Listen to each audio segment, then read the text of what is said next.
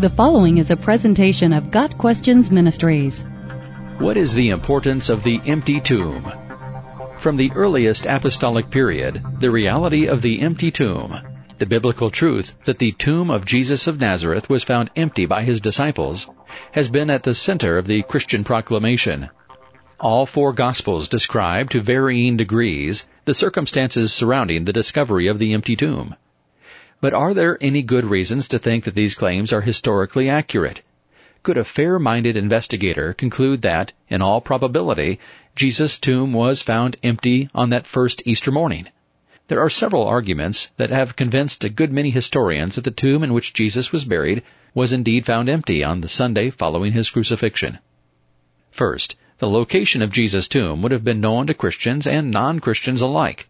While it is true that most victims of crucifixion were either thrown into a graveyard reserved for common criminals or simply left on the cross for birds and other scavengers to feed upon, the case of Jesus appears to have been different. The historical record indicates that Jesus was buried in the tomb of Joseph of Arimathea, a member of the Sanhedrin, the very group that had orchestrated Jesus' execution. Many skeptical New Testament scholars have been convinced that Jesus' burial by Joseph of Arimathea is unlikely to have been a Christian fabrication. Given the understandable hostility felt by the earliest Christians toward the Sanhedrin, whom they felt were largely responsible for their master's death, it is unlikely that Jesus' followers would have invented a tradition about a member of the Sanhedrin using his own tomb to provide Jesus with a respectable burial. In addition, recent archaeological discoveries have demonstrated that the style of tomb described in the burial accounts in the Gospels was largely used by the wealthy and other people of prominence. Such a description fits nicely with what we know of Joseph of Arimathea. Moreover, when we couple these considerations with the fact that Arimathea was a town of little importance that lacked any type of scriptural symbolism, and that no competing burial tradition exists, any serious doubt that Jesus was buried in Joseph's tomb is eliminated. The significance of these facts should not be overlooked, as the Sanhedrin would then have certainly known the location of Joseph's tomb, and thus where Jesus had been interred. And if the location of Jesus' tomb was known to the Jewish authorities, it would have been nearly impossible for the Christian movement to have gained any traction in Jerusalem, the very city where Jesus was known to have been buried. Would not any of the Jewish religious leaders have taken the short walk to Joseph's tomb to verify this claim? Did not the Sanhedrin have every motivation to produce Jesus' corpse if it were available, and put an end to these rumors of a resurrected Jesus once and for all? The fact that Christianity began to gain converts in Jerusalem tells us that no corpse had been produced, despite the Jewish religious leadership having every motivation to produce one.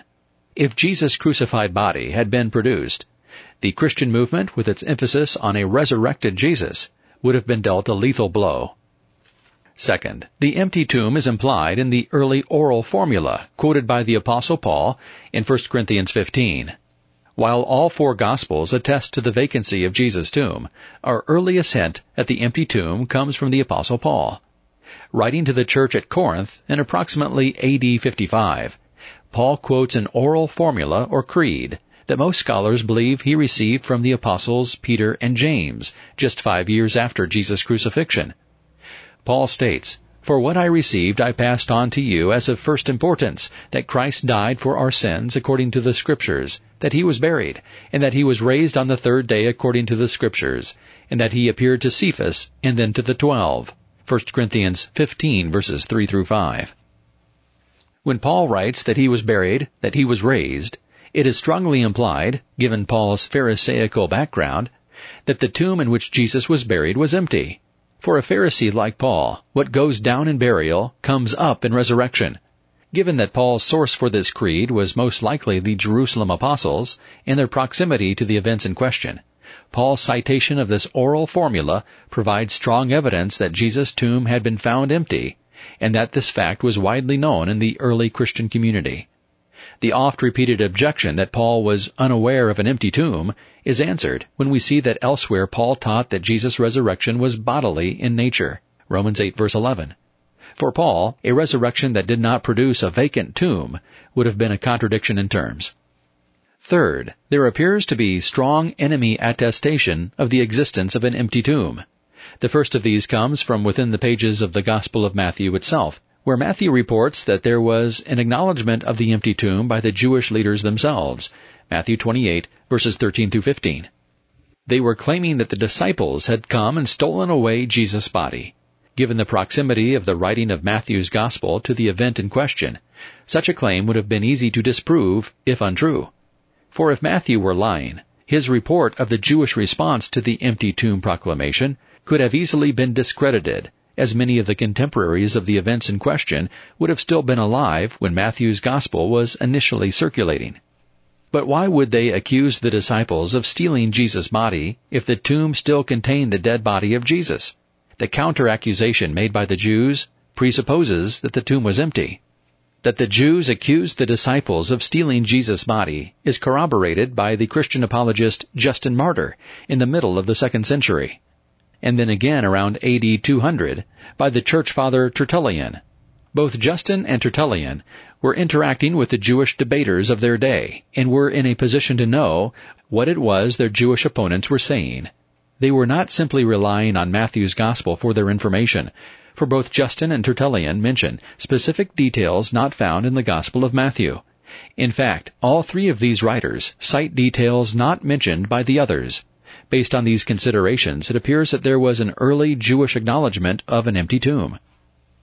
Fourth, all four Gospels report that the tomb of Jesus was discovered empty by women. This point is especially significant, given the patriarchal nature of first century Palestine.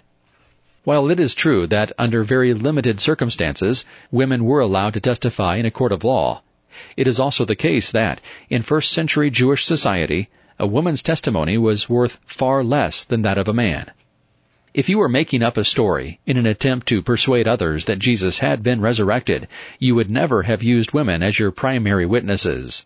Any made up story would have featured male disciples like Peter, James, or Andrew as the discoverers of the empty tomb, as the testimony of men would have provided a much needed level of credibility to the story. Yet the Gospels report that while Jesus' male disciples were cowering in fear, hiding from the authorities, it was women who were the earliest witnesses of the empty tomb.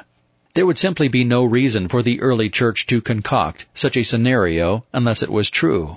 Why would the early Christians portray their male leadership as cowards and place females in the role of primary witnesses?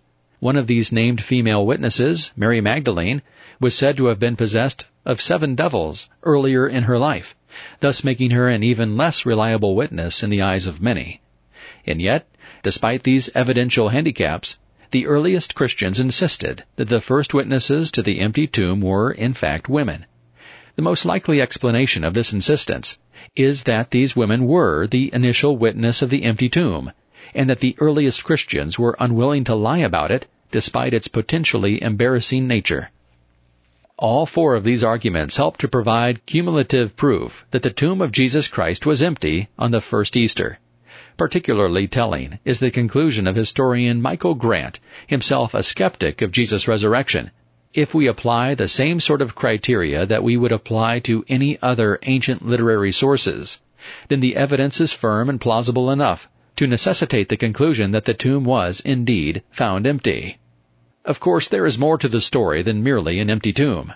The reason that the tomb was found empty was that the man who was buried there had risen from the dead. Jesus would not only vacate his grave, but appear to numerous people, individually and in groups. And his resurrection from the dead would be the sure proof that he was who he claimed to be, the risen Son of God, our only hope of salvation. Got Questions Ministry seeks to glorify the Lord Jesus Christ by providing biblical answers to today's questions. Online at GotQuestions.org.